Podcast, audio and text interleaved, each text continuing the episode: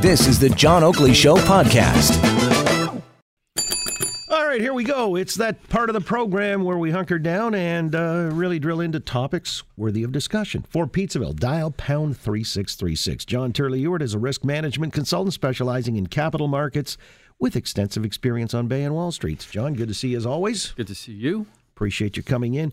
Dan Moulton's not with us. He's MIA. Does that mean he's in Miami or missing in action? No, he's not here today. But Could Ernie, be either. Ernie Eves, the former Premier and Finance Minister in the province of Ontario. How's Ernie? I'm great. Hey, by the way, I got to ask because earlier this week, Kathleen Wynne unveiled her portrait at the legislature. I recall back in the day, you did the same thing. I remember being there in attendance. I can't remember the likeness of the painting, but I'm assuming it looked sort of like you. so, so, but no. I think so. Okay, well, you know, I, I didn't realize it, but you get to commission your own artist, don't you? You do, uh, but there are parameters set around it. You can't just Such as go bananas like cost number one.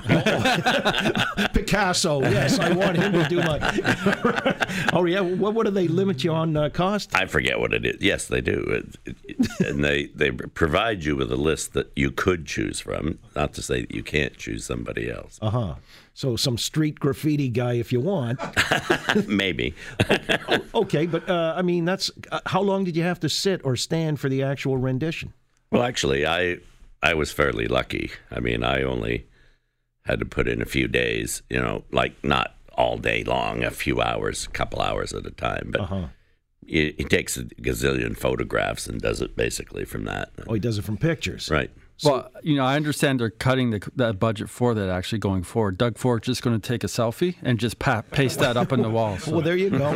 It'll save Ontario. Well, this this would be, I guess, consistent with his approach to trying to reduce costs. Exactly. Okay, fair it's enough. a selfie from now on. I well, we should have had that years ago. However, uh, good to have you guys on board. I mean, when we're talking about the Ford government, look, they're at this impasse with the teachers' unions. Teachers' union, uh, nine boards, including Toronto and the secondary schools, went out on strike today. Uh, yesterday, the uh, the education minister uh, Stephen Lecce came out with a breakout of costs, saying this is kind of worst case scenario if we were to meet all the demands of the unions, uh, based on a Me Too clause for the CUPE folk who settled at one percent on the the salary component. Uh, the total over a three year package would be seven billion dollars. John, what do you make of that? Because I mean, it's it's part tactic or strategy, uh, and maybe it's also revelatory in the fact that you know the taxpayer has been kept out of the loop when it comes to these kinds of hard costs. Uh, do you think Lecce was right in re- revealing those uh, kinds of things? Well, I, no, I think he has to talk about them. I, I, I think there should be, you know, no, uh, you know, no one needs to think that they're not trying to save money here. Uh, you know, increasing class sizes uh, and reducing uh, the the wage packet uh, is key to try and you know rein in the deficit. Uh, you know, the the fact is is that obviously Ontario teachers are paid, uh, you know, fairly well, second and highest in the country as I understand it. And you know, there's only really two areas where you can save money, and that's healthcare and education. Uh, and in this case, it seems that the Ford government has made uh, healthcare uh, a priority and uh, education in order to try and manage it. They want to keep uh, you know wages down, increase uh, the you know class size, uh, and also introduce uh, you know e- e-learning, if you want to call it that, or online learning. And I, I you know the, the, I think that um, I think most reasonable people see that as you know, a doable question, the, the, the, the doable approach, but how large is the class size? I mean, that's really the debate. But from the union's perspective, they want their 2%. All right, they want their 2%, but uh, the government legislated, uh, as you know, uh, Ernie, Bill 124, that uh, caps public sector wages at 1%.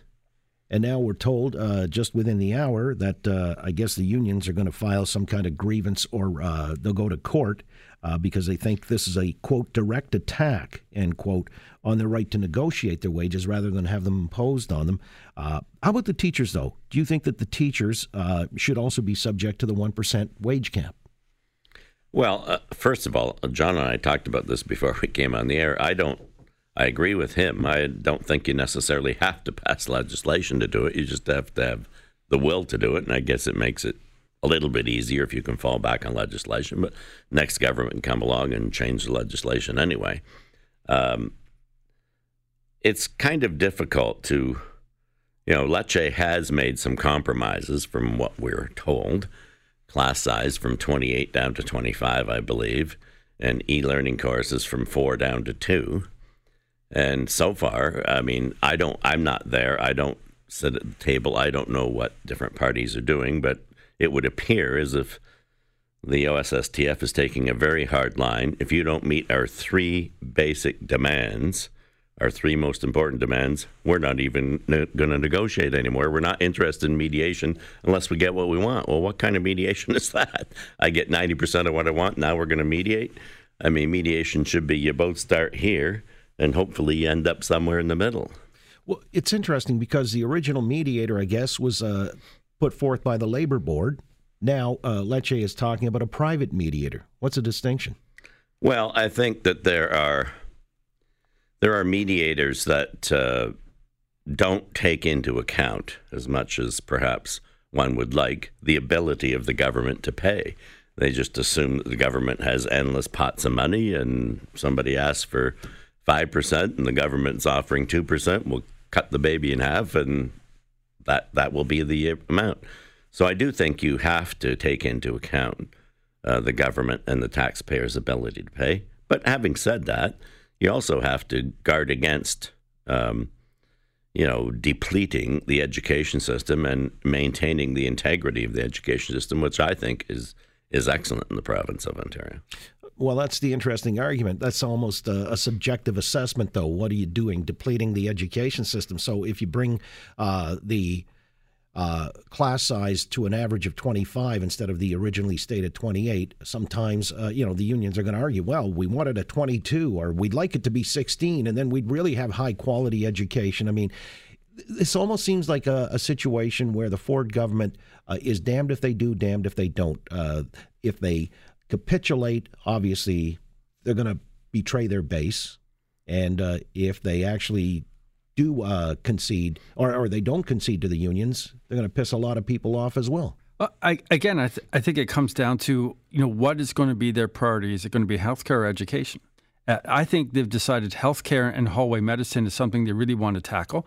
Uh, they've tried to reduce the number of, of, of uh, those those units that they had managing the healthcare system, the, well, the is LHINs. It a, is it a zero um, sum game though? Um, I, you know, I, I would say to you that it's it's very challenging when, as Ernie points out, the federal government has reduced spending on healthcare from what was it, fifty percent to about eighteen percent. So you know, increasingly you have healthcare costs consuming more and more and more and more of your budget. And the only other place, if you want to meet those costs where you can do it, is the other big spend, which is education. Uh, and so, so this is really where, where you know, this government, I think, has put a stake in the ground and said we're going to work on on healthcare, uh, and have argued that where we can find, uh, you know, efficiencies is in the education system, and now that's going to be put to a test. Well, they also say but there are also other factors like the the the increase in the number of students on a percentage basis is not very high, no. as I understand it, in the last 10 years. Yet the number of teachers, I think, has gone up something like 12% dur- during that same period of time. So there are all kinds of issues here. I don't necessarily, I'm not in the classroom every day, but I don't necessarily think that because you have 25 people in a classroom instead of 22, the education's a lot, lot better with 22. I remember I went to school, there lots of classes I was in, mind you, that's many decades ago, that had 35 people in them. Um, so, and whatever became of you? I don't know what, what did become of me. Right. No, some people are still asking that question today. Right, but no. The point is, by the way, is this all like deja vu all over again, Ernie? Because I mean, with the Harris government, you guys dug in your heels against the teachers. I really, I really think what's happening here is that the, I don't know this for a fact. I'm just surmising that I think the OSSTF and maybe the other teachers unions have already decided that they can't see to be complicit in the reductions and changes that the Ford government wants to make. Therefore, they are going to make the Ford government legislate them back to work. I think that's what's really behind this. Right. And so, uh, what happens? What's the outcome if they're legislated back to work? Well, I think the outcome is you're going to hurt a lot of students probably in the meantime. Um, doesn't the legislature adjourn tomorrow or the next day? Right. And we've got a Christmas and, breakup coming you know, too. It, it could be brought back, but I don't think and I don't see anything happening before the new year. So the next move will be up to the teachers unions, I guess, after January 1st as to where they want to take this. So that means strike, then legislate back. So that, Right. that pain comes in the strike, right? Well, all right. So there's some pain with a strike, but then it justifies that the government legislates them back because the government it, does it not. Oh no, absolutely. Uh, this is not something that that can be allowed to continue. It simply cannot. Well, this is why I'm wondering. You know, if the Ford government, uh, they're damned if they do, damned if they don't.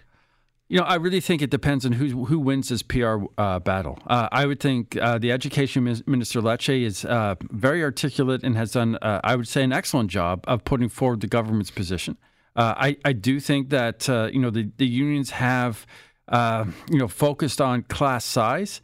But as Ernie was saying, like the further you go on in the education system, you know, grade 12, grade 11, grade 10, that class size, I would argue, uh, uh, its importance diminishes. Remember, if you're trying to prepare people for college and for university, those class sizes in college and Right. university are huge. huge. Right. Uh, So you know the thing, what you're actually your goal as as as an educator for for students should be teaching people how to teach themselves. That's ultimately your goal. Well, you know, it's interesting you say that because one of the sticking points that you uh, articulated of the big three has to do with the online learning courses, originally scheduled to be four of the 30 mandatory to graduate from a secondary school in Ontario. Now it's down to two. Yeah, and I think the government has to stick on that. And I'll stick with that, and I'll tell you why. Because if you go into basically any large workplace today, all the training is all online.